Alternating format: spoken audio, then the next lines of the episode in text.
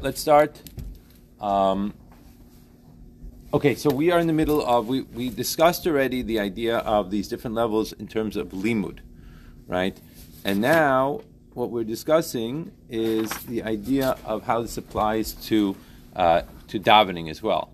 And we're saying we're just as we saw that there are different levels of um, in terms of uh, in terms of limud, how in order to go from one level to the next level, there has to be this idea of a total bittel, and we brought uh, five different levels basically in terms of the uh, the experience of the bittel that takes place. So now we're doing the same thing with regards to davening. So we started off yesterday's class, uh, or we ended yesterday's class, I should say, uh, with the idea of how. Um, there are different levels in terms of the hisbonus. Let's start again from the beginning of the paragraph.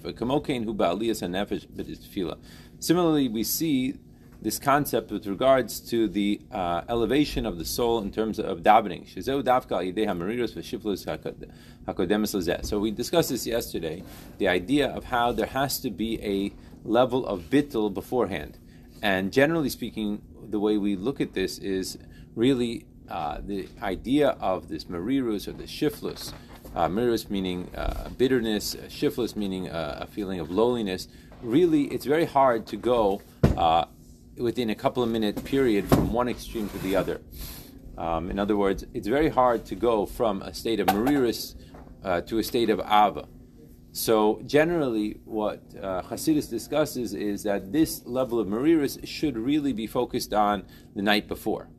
Uh, in terms of Kriyas Mashalamita, in the olden days it was Tikkun Chatzos, right? That that level of energy of feeling a state of shiflus in oneself, of, of, of basically humbling oneself, um, really has to start the night before, and that's how you, you know, sort of go to sleep. That's how you then wake up in the morning, um, and that then, when it comes to the actual davening itself, the davening itself is more uh, focused on the meditation that comes before the davening, which is more with regards to levels of ava.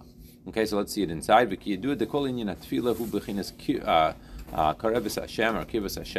This idea of davening is really all about a closeness to Hashem. Nafsho or right? In order that the light of Hashem should be shining in my soul, and therefore, when the light of Hashem is shining in my soul, it obviously is going to uh, impact the way I look at life. Now, so level number one we're talking about is the idea of how to be kiruv, right? To be that we are really close, and there should be a dveikis in elokus. Or the other opposite, the opposite point is the halhiv nafsho to light, light up one's soul, like with a burning fire, right? A chuka tzimaon uh, of a level of chuka, a level of desire and Tzimaon, Tzimaon means here the idea of, of a thirst that a person has. When a person doesn't see something, right? In other words, one of the examples that's given for this is, uh, for example, a husband and a wife. That when the husband, let's let's give the example of when the husband goes away on a business trip or something like that, and he's not around his wife for an extended period, and then he has the opportunity to come back, right? So when he's coming back, right, when he's not around her. So there's a, there's a level of tzimaon, there's a level of thirst that you want to see the person that you've missed, right? You haven't seen them. You've, you've been away in California or something on a business trip uh, for a week, and you didn't have the opportunity to spend any time with your wife, with your family, etc.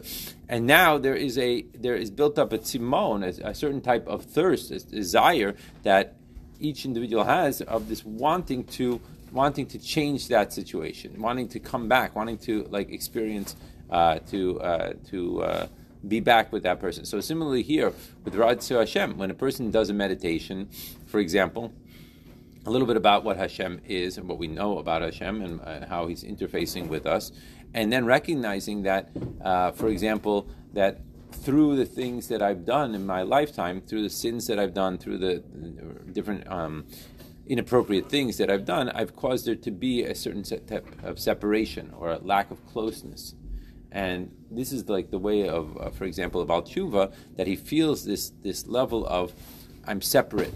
And therefore, the more he recognizes that through his own acts, he has caused this division, then it causes there to be this desire to change things, to go back to like want to make things better, like a, like almost like a pull of how do I fix things up. Think about it in terms of uh, you know of a, of a best friend, and if a person has a best friend, and all of a sudden you know with this best friend he in fact winds up you know uh, like causing something negative to happen to him. Like in other words, he wasn't careful, and something negative winds up playing out like he, he's so upset with himself that how could he have caused this you know, sort of wedge in his relationship with his best friend that he feels like a desire to fix things up and like that that urge to change things. I have to change it right away. I have to you know make these phone calls or I have to change it. Uh, uh, what am I going to do to change? Right, that energy, right? That energy is like is is this thirst that we're talking about here. Dehine bechinas kiruv. Okay, so now he's going to go through different levels of meditation. So he says like this: Dehine bechinas akiruv, bedvekis belokus. So the idea of the closeness and cleaving in elokus, or begilu v'nafsho. So how does this happen? So the way that a person does feel a closeness to Hashem is when he actually feels the or shining in his soul. In other words, we're talking about it in a, in a spiritual way here what causes this feeling of closeness? It's not just that he, uh, like he decides, oh, I'm going to be, so to speak, feel a closeness to God. You, does, you don't just feel something. Either you have it or you don't.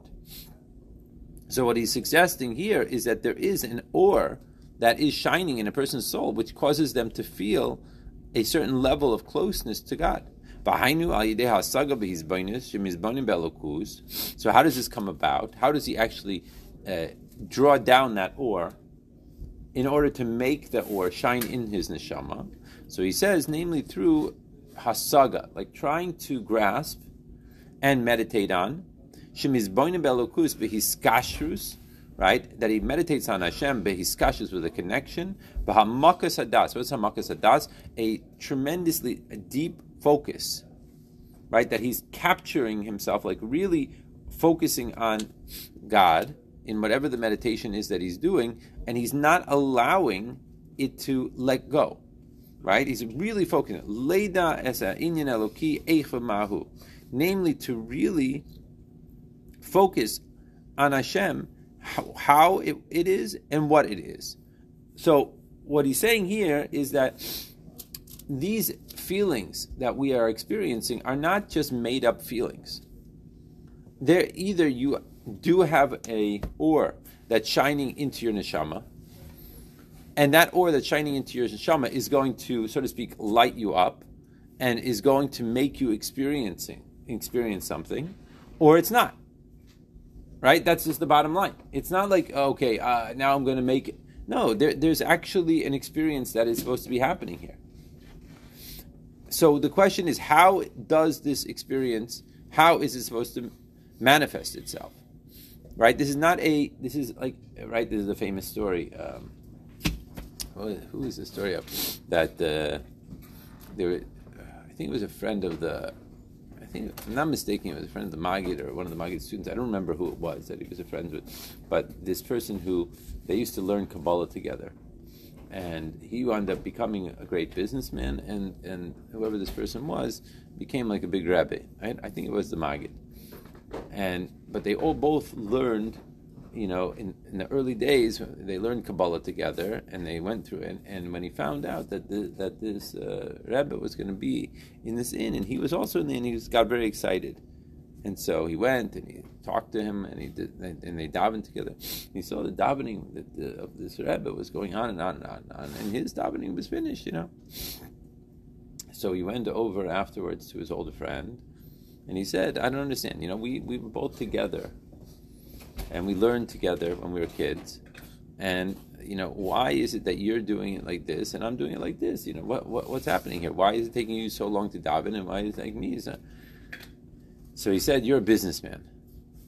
Right? So he said like this If, let's say, you're going to. Uh, in all these stories, you always the, the, the, businessman is always going to a place called Danzig. Danzig is where the fair, like the big, you know, international fair was, or whatever. You know, you Don't know exactly if that was the only place, but you know, in these stories, most of the time, people are going to Danzig for the fair. You know, so so he goes to. Uh, he said, imagine uh, that you were at home, and you had in your mind that you're loading up your wagon to go to Danzig. And then you go and you get on your horses. And then you're imagining this whole thing. You go to Danzig. And then you go and you lay out all your wares in the fair. And you go around and you're buying different things and you're selling different things. And you're going. And then you come back. And then you have to, you know, it spends weeks of time, right? Uh, that you actually stay at the fair. Like there was, I guess, a week there, or two weeks or whatever it is. And then you actually load everything back up on the wagon that you bought. And now you come all the way home. So imagine that you just thought about this and then you thought about it all morning, one morning, and then you could, you just, then the rest of the time, instead of doing it, you just imagine it, and then you spend the next two weeks sitting in the beis medrash. You can learn through, uh, you know, uh, you know, lots of lots of Gemara that way. You know, you don't have to waste your time traveling all the way to. The... So let's say you did that. So the friend told him, like, "What are you talking about? Uh, uh, it's not a joke. I have to do a business. I have to make money. I have to sell. I have to buy. I have to, you know, I have to, the real goods." So he says, ah, that's the same thing with the davening. When I daven, I have to go to these places, I have to do these things, and it takes a lot longer. It's the real deal. So similarly, what the Rebbe is saying here is that it's supposed to be an experience. Now, as we're going to go through now, as we're going to discuss this, it's a different experience for everyone because different everyone's holding on different levels, right? But the point is, is that there is a way to cause your neshama to be able to be enlightened by the aura of Hashem. What is that way? It's through this meditation, through meditation before davening. That's how it's supposed to happen. Right? So that's what he says over here. Right? He says, Behind namely through this connection and this deep focus, later to know as to know this concept, this godly concept, eich, how it is, umahu. This is an amazing three lines of this maamar. This is a change your life line, uh, section. What it means is that it's not, you can't just imagine you're going to Danzig to the fair. You actually have to do it. And if you want to feel anything godly, then you have to actually do these things. You can't just, you know, read about it in a book right? Even if it's a holy book like this, Samech Vov, right? You have to actually do it. And then you could actually experience it, right? You could imagine, you know, going to the fair as much as you want. You're not going to buy or sell anything. You have to actually do it. Like it's written elsewhere. Take a look further.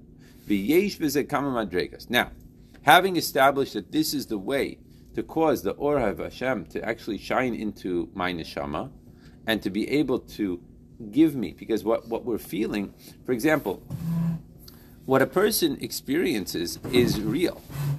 He can't make it up. I'll give you the perfect example of this. Perfect example of this is, and we could bring about this, uh, you know, ad infinitum, is the idea of how a person, anyone that you know, if they go on Mivtzayim, when they come back from Mivtzayim, they feel happy. Why do they feel happy? What's the big deal? What did they do? They, what did they accomplish? All right, so they got someone to shake a lulav, for example, or they got to put on tefillin or something like that. There's a lot of nice things that I do in my life, but why does it? Why do you experience this happiness? Because the happiness is not a made-up thing. It's not like I put in my mind, I'm going to be happy now. As much as we want to do that, okay, guys, now it's time to be happy. It doesn't work that way. We could fool ourselves into thinking that it works that way, but it doesn't work that way. So, what is it? The experience that we are feeling is actually a revelation of or that's going into my soul, and therefore I'm experiencing my own soul. And when I've experienced my own soul after when I'm on Mivtzayim or after Mivtzayim, all of a sudden I feel great. I feel terrific. I don't know anyone that goes on Mivtzayim that actually accomplishes that doesn't come back feeling a million times better than how he felt when he went. I just have not met the person that does that. Why though? It's not like it's like what what is so special about this? Answer because you're actually experiencing your soul. That's what that's what you're experiencing. In a very, very strong way, you're feeling it. Because you're feeling it in such a strong way, you feel so good. There's nothing that anyone told you that is making you feel good. It's just an experience. And it's and it's and not an experience by one person that, oh yeah, by the way, when I went on Messiah, you can't believe it. I felt so great afterwards. And everyone's looking at, really? Wow, that's amazing that that happened to you. It's like everyone experiences it.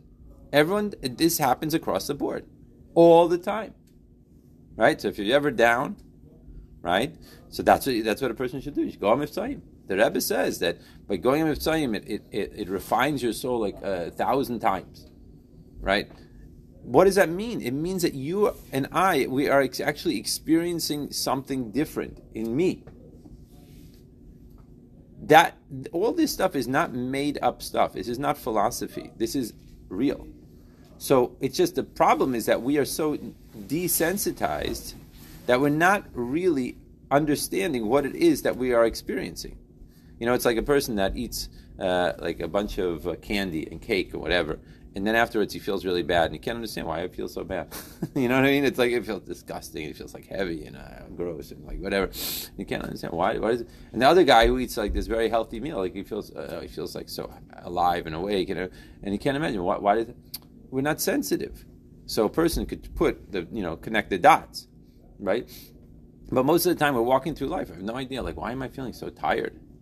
Well, maybe because you just ate like a pound of candy, you know, and all the sugar had a sugar spike, and then you came back down, and you feel exhausted now. Like uh, it doesn't take a genius to understand. In the same way that we are experiencing in a physical way, we're experiencing it also in a spiritual way. That's the idea. So what we're talking about here is, for example, going Mivtzayim. A second example of this is when your mind is like totally all over the place and you're getting confused and you're getting, a, sit down and learn. Sit down and learn anything learn a Mishnah, learn two Mishnahs. You will find that your mind will clear. Your mind will clear up. Why? Because the godly light from the Torah that you're learning is coming into your brain and it's changing things. That's why. It's a simple remedy, right? But it works. Your brain all of a sudden becomes much clearer. Why did my brain become so much clearer? It just does, right? When you're all mebalbal and whatever, sit down and learn. Sit down and work on, on learning. And it doesn't have to be the hardest Tosfos that you ever saw in your life. So similarly, with regards to davening, why don't I feel anything in davening? Well, of course you don't feel anything in davening because you throw on your tefillin, and you you know and you then you say on your markets I go, and then you play Indy Indy 500, and then you know well, it's not as big of a problem by us Indy 500. It's more like you know who's the slowest guy to walk out of, uh, you know, whatever. Anyway, but you know, but whatever way it is, it's not. We're missing. We're missing the actual thing. So when you miss the actual thing, so then of course you don't really feel that much. Right? Your brain is, at least my brain is right. Right? It's on rapid fire, thinking about what I have to do after after davening, and thinking about what we're eating, thinking about this, thinking about that. Oh, then next Tuesday I have to go to visit my aunt Trudy, and then etc. Right? So all of a sudden you're wondering, like, well, oh, that was that was the whole davening. What happened over there? And you're like wondering why. This is why. So that's what he says. So now in the meditation that a person is supposed to have itself, there are different levels. And based on the level of soul that you are, different things are going to impact you or not impact you. And that's what he says here. Okay, so this is the most basic uh, fundamental level of meditation. This is shaykh to everyone. No matter how low my soul might be, this is shaykh to me. It's how Hashem is enclosing himself in the world. In the same way that my soul encloses itself in the body. Right? This is a meditation that everyone is capable of. Right? This is something that everyone is shaykh to. Namely, the way Hashem is enclosed within the worlds. This is something that I can actually grasp. It's something that I could put my finger on. It's something that I could really experience because it makes sense. It works. It's something that is within my grasp intellectually, and my soul is able to experience it. So when a person meditates on Memaleh Kol Almin and how Hashem is involved in every single thing and how Hashem is enclothing himself in every single thing, right? And etc. etc. This whole level of meditation. So meir or begili mamish benafsho. So if a person will spend his time thinking about this idea, so then he will recognize that he will start to experience that there is actually an or of Hashem that is shining in his neshama, and he will feel it. Or he says here, nafsho as opposed to neshama, so it's on a lower level, right? But basically, the idea is that this is something that everyone could tap into a meditation of Memaleh Kol Almin. V'nase bechinas akir v'dvekus b'nafsho, and he will feel a kiruv, a closeness, and a dvekus, a cleaving to Hashem in his soul. Shenidbak b'ha'or alokisha meir b'nafsho. He's going to literally cleave to the or that's shining in his soul. This is something that's shaykh, something that all of us should be doing. Now, he goes further. This is not shaykh to most people. Let's say that now the level of meditation is in the way that Or Ein Sof is above Oilamos, i.e. Saiviv Kalami. Namely, the hafla, the wondrousness, the reimus, the, the elevation of the Sof. That it could be understood and felt, right? Mamish in his soul. It's true, you have to really deep think it Bebechinas hafla v'roimus v'oitzim ha'ili de'orein sof. It could be that this level, This, he says, you could even feel in a hergesh pinimi, which is like a surprising thing to say. This is more with the higher level souls. Shehem kelim the Orein Baruch because they are more of a keli to the Orein Baruch right? Umeir benafsha bechinas or hamufla de mamish. This is a level that, because a higher level soul is more refined, so therefore a higher level of or is able to actually shine in it. And this causes also an ava a love and a dvekis. Who inyan ava b'tanugim? This is the level of the ava b'tanugim, like we've been discussing in Tanya for the last uh, couple of days. This is that level of how the the tzaddikim are able to have such a level of love of Hashem, of such pleasure in Hashem, right? That that they are disgusted by anything that is not an open expression of God. This is the Ava B'Tanugim that it's talking about over there. This is not shaykh to most people. This is a level that a person has to recognize who he is. In other words, we could fool ourselves and we could say that all this is a shaykh to everyone, or we could say that I am five foot nine, or five foot ten, or five foot eleven. I used to think be six foot three, but I shrunk, I guess, right? And I'm not shaykh to become a center for the New York Knicks. It's just not shaykh. I don't care how good my ball handling skills are. It's just not. That's not who I am. I cannot play against someone who's seven feet tall. As good as I could possibly ever, ever be. It's just not who I am. So therefore, that should not be my goal in life. My goal in life is not to play center for the New York Knicks, right? Maybe for the LA Lakers, but no. Mm-hmm. But the point is what? The point is that I have to recognize what my human capabilities are.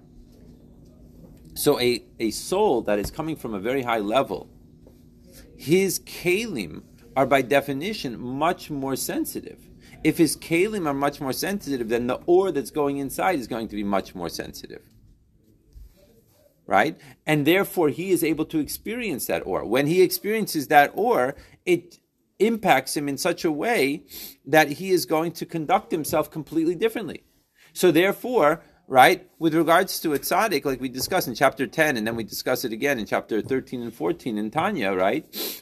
In chapter end of chapter 9 especially right is this idea of how he is so infatuated and so in love and so experiencing the or right? So he's he, he is on such a high right? He doesn't need a meditation of why the gashmistika world is not something that he should be involved in.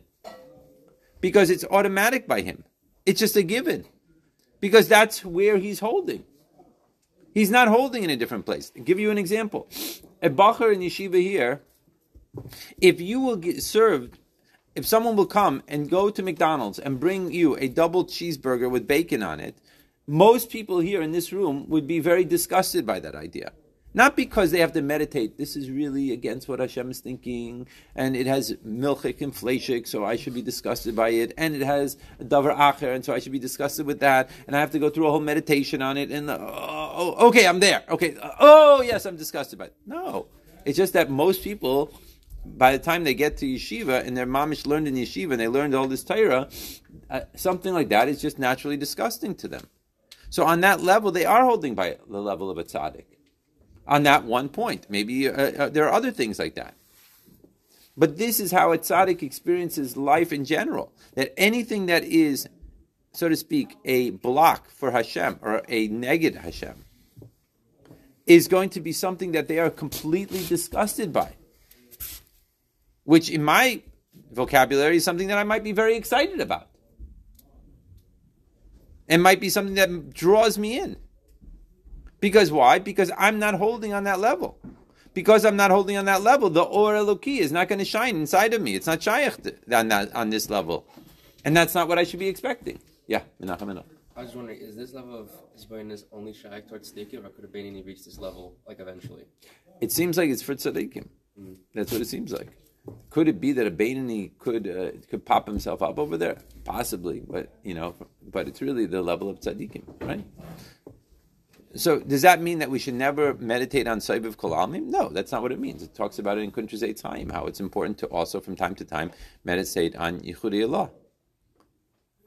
Recognize that this is something that's a little bit beyond my kalim, but it's still an important mindset to have. But this is this is the reality. The reality is that it's better off for me to spend my time meditating on Memali Kalami meditating on all the different, excuse me, meditations, right? For example, I placed in front of you life and good, right? Death and evil. Right? That whole meditation, choosing life, the whole meditation that is in Shuva Yisrael from Ranat, right? That is a very famous meditation to think about, to think about how Hashem is right? Giving life into this world and how each thing has its life and it, when the, you know, the difference between the soul and the body and when the soul leaves the body, how the body all of a sudden just totally uh, becomes a rock, right? And, you know, the example that I've given before is, for example, you see all these deer prancing around outside and all of a sudden a car hits it.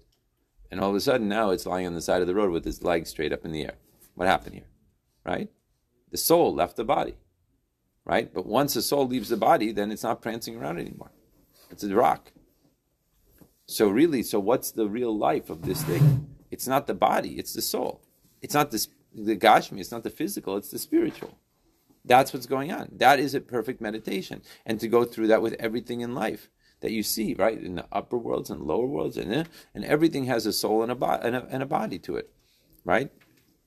And that idea is to recognize that the body is not where it's at. Or really, even the meditation that we were talking about yesterday in, in class, in Tanya class, right? The whole idea of how a person is, is, is forced to meditate or to swear before his soul comes down into this world, to tzaddik. Well, what, is that, what am I supposed to do with that? I'm not going to be a tzaddik. So therefore, what? What am I supposed to do? But I swore. So a person should spend his time meditating on ideas that a tzaddikim, uh, uh, that a tzaddik would, would it be feeling. So, for example, with regards to food, how all food at the end of the day comes out the same way. No matter how much effort that this chef and how many schools they went to in Paris to learn how to cook and to uh, you know put food out, it's all coming out the same way of the body uh, from the body. That's it. That's the way it goes, right? So the question is, why am I getting so excited about this, you know, platter of whatever it is? Uh, if it's all it is is fuel, it's not like my car. My car doesn't get excited when I go to fill gasoline in. I get excited because I can go another 300 miles or whatever. But but the point is that it's it's fuel. That's what it is. Food is fuel. It's not anything else. But yet I make a whole experience out of it, and, and, and so much of our life is surrounding food. We have to go to restaurants and we have like Chinese food and not Japanese food. No, not Chinese, not Japanese food, not Chinese food. Italian food today, not Italian food. We need Mexican food. We need this type of food. Uh, we have to put pepper on it and salt on it. And we have to do that. And and and and so much of our life becomes this whole experience with regards to food. But if you look at it, really, is that really make any sense whatsoever? No. And like he says, the next line we, we didn't get to in Tanya, but hachacham raisa nailad. A wise person sees what's going to be born out of whatever it is. So all these physical things that we're going after, right?